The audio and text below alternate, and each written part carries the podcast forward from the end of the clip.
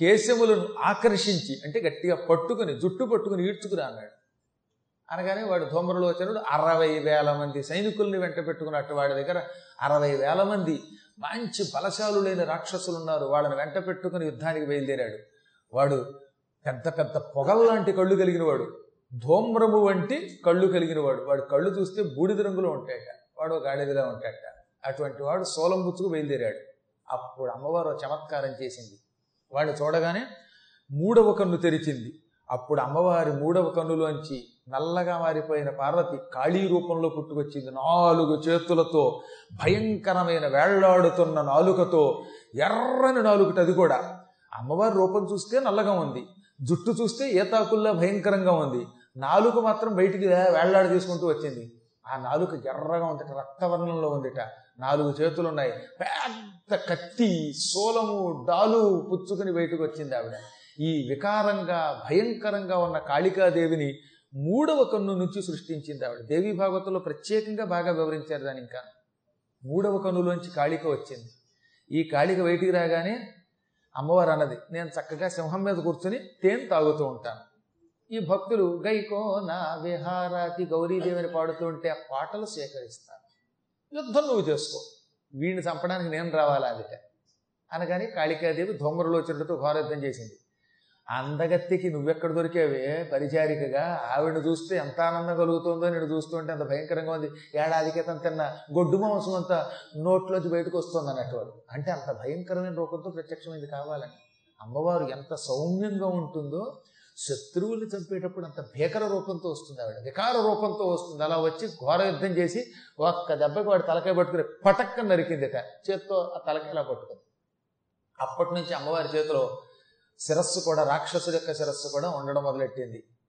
పుట్టినప్పుడు కత్తి డాలు సోలము ఉన్నాయి. ఇప్పుడు నాలుగో చేతిలో ఈ రాక్షసుడి యొక్క దైత్యుడి యొక్క ధూమ్రలోచనుడి యొక్క శిరస్సు కూడా పట్టుకున్నది. అలా పట్టుకున్నాక సహభాష్కాళి ఇప్పుడు మళ్ళీ రాబోతున్నారు ఇద్దరు వీరులు. వాళ్ళతో నువ్వు నేను ఇద్దరం కలిసి యుద్ధం చేద్దాం. వాళ్ళని కూడా పటాపటా నరుకుదాం. అందాక నా పక్కన నిలబడిందిట. ఈ రక్తం కారుతున్న ధూమ్రలోచరుడి శిరస్సుతో కాళికాదేవి పక్కన నిలబడింది. చావగా మిగిలిన రాక్షస వీరులు ఉంటారుగా? హతశేషులు వాళ్ళు. హతులు కాగా మిగిలిన వాళ్ళు అనమాట చావగా మిగిలిన వాళ్ళు. దాన్ని సంస్కృతంలో హతశేషులు అంటాం. వాళ్ళు పరుగు పరుగున వెళ్ళి శుంభ మహారాజా అదేం యుద్ధమో ఒక పెద్ద నల్లని స్త్రీని సృష్టించింది అందగత్తే. ఆవిడ బయటకు వచ్చింది కత్తి దెబ్బ ఒకే దెబ్బ ఒక దెబ్బకి మన వాడి తలకాయ నరికేసింది. మన వాళ్ళు దున్నపోతులు భరించేటప్పుడు కూడా రెండు మూడు దెబ్బలు కొడితే కానీ దున్నపోతు తలకాయ తగ్గట్లా అమ్మ బాబా మన వాడు దొమ్మరలోచరుడు తలకాయ ఏకంగా గుంటూరు అంత ఉంటుందా? అంత తలకాయని ఒక్క దెబ్బకి నరికేసింది ఆవిడ. గోంగూర కాడలోంచి ఆకులాగినంత తేలికగా వాడి తలకాయ మొండ నుంచి తెంపి అవతల పారేసింది. ఆ తలకాయని చేత్తో కూడా పట్టుకుంది. ఆ కాళికను చూస్తే వణికిపోతున్నాం. కాళికాదేవి నాలిక చాపి మాలాంటి వాళ్ళని ఓ వంద ఐదు మందిని ఇలా లాగేసింది లోపలికి. కాళికాదేవి ఈ రాక్షసుల్లో కొంతమందిని ఏం చేసింది? అలా నాలిక వేటికి చాపింది. ఆ నాలిక ఒక తాడు కింద వెళ్ళి ఓ వంద మందిని చుట్టగానే ఆ వంద మందిని నాలుగుతో లోపలికి లాక్కుని అందుకే ఇంకా పులిహారలో వేరుశనగ గుళ్ళు నవ్వడానికి కూడా మనకు ఐదు నిమిషాలు పడుతుంది. ఈవిడ ఒక్క దెబ్బకి మొత్తం గుటుక్కుని వింగేసింది ఆవిడ. ఇక మళ్ళీ మన ఆవులు ఉంటాయి చూసారా? భలే ఆత్రం. అరటిపండు పెట్టుకెళ్ళేమా అని ముందుకు వచ్చేస్తాయి. అరటిపండు పెట్టగానే గుటుక్కుని వేస్తుంది ఇక్కడ పెట్టుకుంటుందండి కంఠం దగ్గర అది. ఒకేసారి మీకు ఇక్కడ పెట్టుకుని విశ్రాంతిగా మళ్ళీ ఏం చేస్తాయి? నోట్లోకి వచ్చింది అని నెమరేస్తాయి. దానికి నెమరు వేయుట అంటారు. మనం కూడా పురాణం విన్నాక అలా నెమరేసుకోవాలి. ఇప్పుడు వినేటప్పుడు వేగంగా వింటారు కదా. వినేటప్పుడు పశువులు ఎలా అయితే గుటుక్కుని మింగి గొంతుకులో పెట్టుకుంటాయో విన్నదంతా మీరు ఏం చేస్తారనమాట ఇక్కడ ఎక్కడో పెట్టుకోండి. జాగ్రత్తగా దాచుకోండి. ఇంటికి వెళ్ళాక నెమరేసుకోండి నిద్రపోయేటప్పుడు. సీరియల్స్ చూడకుండా ఉంటే నెమరేసుకోవచ్చు ఇప్పుడు నెమరేసుకునేందుకు పరికరాలు కూడా వచ్చాయి. చక్కగా ఫోన్లో రికార్డు చేసి పెట్టుకోండి లేదా లింకులు ఇస్తున్నారుగా? ఇవి అసలే లింకులు అంటే ఈ దిక్కుమాల లింకులు మనకెందుకు? కాబట్టి మళ్ళీ మళ్ళీ వింటే ఈ నెమరు వేసుకుంటే ఈ కథ అంతా గుర్తుంటుంది. అప్పుడు మనం జీర్ణించుకోవచ్చు అనమాట ఇప్పుడు ఆ అమ్మవారు అలా లాగి ఎంతోమందిని చంపితే కొంతమందిని భయపడిపోయి ఆవిడ నాలుక చాస్తున్న ప్రదేశంలో ఉండకుండా దూరంగా వెళ్ళిపోయి మనవాడు చావగానే ఎవరు? దోమరులో చెంత చావగానే మీకు కబురు చేరేయడం కోసం పరిగెత్తి వచ్చాం ఎటొచ్చెట్టుపోయినా కబురు వేయడానికి నలుగురైనా ఉండాలి కదా అని మేము మాలో కొంతమంది తెలివితేటలతో బాగా దూరంగా ఉన్నాం. అనగానే తెల్లబోయి ఓహో ఇదా మీ పరాక్రమం దౌర్భాగ్యులు కబురు పోసుకొచ్చారట్రా కాకరకాయని అని వాళ్ళని మందలించి ఇప్పుడు చండముండాసురులకేసి తిరిగాడు. ఓ చెండ ముండ వెళ్ళండి. చీల్చి చెండాడండి. ఆ చెండికిని సంహరించండి అన్నట్ట వీళ్ళిద్దరూ చెరు అక్షౌహిణి సైన్యంతో బయలుదేరారు. వీళ్ళిద్దరూ కవల పిల్లలని చెప్పుకున్నాం కదా భయంకరాకారులు వీళ్ళిద్దరూ. వీళ్ళు సైనికులతో బయలుదేరారు. వాళ్ళిద్దరూ వస్తూ ఉంటే కాళికాదేవిని సిద్ధంగా ఉండు. నువ్వు ఒకడిని నేను ఒకడిని లంకించుకుందాం ఉందట అమ్మవారు.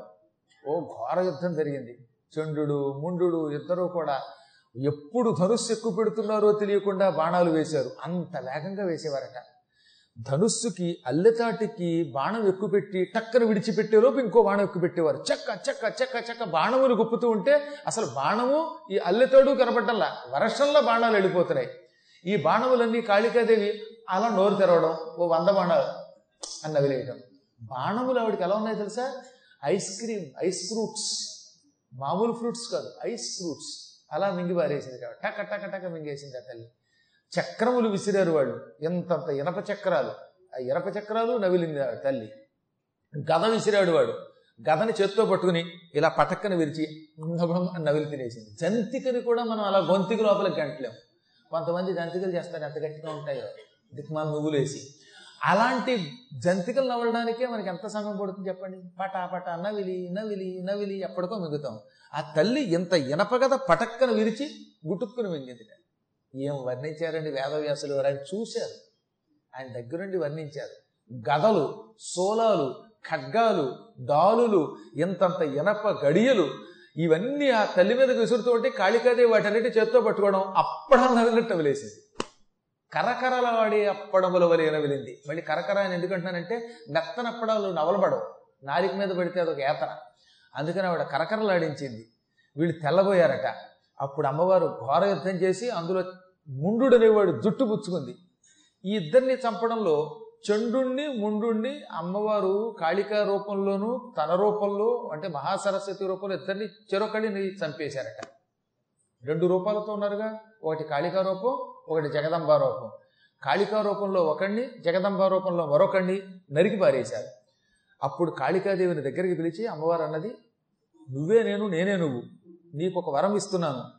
చండం ఉండవు హతవు యస్మాత్ తస్మాత్తే నామకాళికే చాముండేతి సువిఖ్యాతం భవిష్యతి ధరాతలే. ఈ రోజు నుంచి ఓ కాళిక ఈ భూమండలంలో నీకు కొత్త పేరు వస్తుంది. చెండ ముండాసురులను చంపటం వల్ల చెండుడిలో ఉన్న చెం ఈ ముండాసురుడిలో ఉన్న ముండా కలిసి చాముండా అనే పేరు నీకు ఇస్తున్నాను. ఈ రోజు నుంచి నువ్వు భూలోకంలో చాముండగా ప్రసిద్ధి కొలువుగాక. నీవు కొలువై ఉన్న కొండ చాముండా పర్వతముగా ప్రసిద్ధి కక్కుగాక ఈ రోజు నుంచి నిన్ను చండిక చండముండాసుర నిషూధిని చాముండ ఈ నామములతో స్థుతిస్తారు శరన్నవరాత్రులలో చాముండా రూపంతో నిన్ను భక్తితో స్తోత్రం చేసే వాళ్ళకి నీవు కష్టాలన్నీ తొలగించి సకల సుఖాలన్నీ ప్రసాదించు మనస్సులలో ఉన్న ఆసురీభావాలు తొలగించు అని అమ్మవారు వరం ఇచ్చింది అప్పటి నుంచి చాముండ అని కాళికాదేవికి పేరు వచ్చిందనమాట. చాముండేది చ విఖ్యాత. చాముండ అనే పేరుతో ఆవిడ ప్రసిద్ధికి ఎక్కింది ఒక్కొక్క పేరు రావడం వెనక అతను ఒక్కొక్క గుణం ఉన్నది. మనుషులు తాము చేసేటటువంటి పనుల వల్ల పేరు పొందరు. కానీ అమ్మవారు అలా కాదు. ఆవిడకి వచ్చిన పేర్లన్నీ చేసిన పని వల్లే. ఇప్పుడు భూలోకంలో ఒక ఆవిడకి లక్ష్మిని పేరెట్టాం. డబ్బు ఉందని పెట్టారా చిన్నప్పుడు? పేరు అలా పెట్టారు. ఒక ఆవిడకి శ్రీదేవి అని పేరెట్టారు. సమస్త లోకాలకి సేవ చెయ్యగలిగేంత మంగళస్వరూపం ఉంటే శ్రీదేవి అని పేరెట్టాలి. అది లేకపోతే ఏం పెడతాం? కాబట్టి మానవుడికి పేరుకి దానికి ఏమీ సంబంధం ఉండదు. కానీ అమ్మలా కాదట. ఆవిడకు వచ్చిన పేర్లన్నీ ఆవిడ ప్రకటించిన మహిమల వల్ల దుష్ట శిక్షణ చెయ్యటం వల్ల శిష్టుల్ని రక్షించటం వల్ల సద్గుణముల వల్ల వచ్చాయి కేవలము గుణముల వల్ల అమ్మకి ఆయా నామములు వచ్చాయి. అన్ని గుణముల వల్ల వచ్చినవి. నిర్గుణ పరబ్రహ్మ అయిన తల్లి గుణములు ధరించి గుణముల ద్వారా నామములను పొందినది. ఏమీ లేకుండా పేరు పొందితే ఉపయోగం ఉంది. వాడి దగ్గర అక్షరముక్క లేదు. వాడికి మహాకవి పేరు ఇస్తే ఎలాగా? చాలా కాలం క్రితం ఒక ఆయన ఉండేవాడు. ఆయనకి మహాకవి ఆయన మాట్లాడేదే గొప్ప పాండిత్యమని పాపం దాశరథి అనే కవి గారు అన్నారు. ఆయన ఏదో కారణం చేత అన్నాడు అనుకోండి ఇక అక్కడి నుంచి మర్నాడు కార్టూన్ పడింది ఓ పత్రికలో. ఏమనో తెలుసా? ఆ అన్న ఆయన భాషని అనుకరిస్తూ ఏడిపించడానికి. ఇదిగో దాసరథి నేను చెప్తున్న ఇనుబై మంచిగా సమజ్ చేసుకో రోడ్లు సాఫ్సుత్రా ఉండాలి సిటీ నిండా పిషాబ్గానాలు కట్టించే ప్రోగ్రాం పెట్టుకున్న మళ్ళీ గోదావరిలో తేలిపడ్డది ఇక తికరలేదు ఇదే కార్టూన్ మీరు చూడండి చాలా కలిపి ఒక పత్రికలో వచ్చింది. యాజ్ ఇట్ ఈజ్గా ఇదే డైలాగ్ ఆనాడు చదివిన డైలాగ్ నా చిన్నప్పుడు చదివిన ఇంకా గుర్తుపెట్టుకున్నాను. పాపం ఆయన ఏదో ఎందుకు అవతల నిజంగా పండితుడే. నేను అవతలవాడు ఎందుకు పండితుడని చెప్తానంటే అవతలవాడు ఉర్దూలో గొప్ప పండితుడు ఆయన యాసలో ఉంటే ఉండొచ్చు కాక నిజంగా పండితుడు. అంత పండితుండి పండితుడు అని దాశరథి అన్నందుకు దాని మీద ఒక కార్టూన్ వేసి ఆయన మీద దాశరథి మీద ఎగురి గెంతులు వేశారు ఆ రోజుల్లో. నాకు దాశరథి గారు బాగా తెలుసు. దాశరథి గారు లాంటి అపూర్వమైన పండితులు తక్కువగా ఉంటారు. అవతల ఆయన చిన్నప్పటి నుంచి ఉర్దూ లాంగ్వేజ్లో చదువుకున్నాడండి. ఆయనకి సంస్కృతం వచ్చు హిందీ వచ్చు ఉర్దూ వచ్చు ప్రొనౌన్సియేషన్ తేడా ఉండొచ్చు. అందుకని నేను పండితుడు అంటే దాని మీద ఈ కార్టూన్ ఎందుకు వేశారని పాప ఆయన చాలా కాలం బాధపడేవాడు. ఆయనకి నిజంగా ఎందుకు చెప్తానంటే ఈ మాట అంతా నేను గొప్ప పండితుడు అయ్యుండి ఒక్క ఉచ్చారణలో ఇంత పెసరు తేడా ఉంటే దానికి కూడా మనం ఎండగట్టేస్తున్నాం. అటువంటిది ఏమీ లేని వాడికి పేరేమిస్తాం చెప్పండి మనం? కానీ అమ్మ అలా కాదట. అన్ని రకములుగా తాను చేసిన పనుల ద్వారా సమస్త లోకములలో కీర్తిని పొందింది పేర్లు పొందిందిట. ఆవిడ నిజంగా మహాపండితురాలట విజ్ఞాత విఖ్యాత స్వరూపిణి అట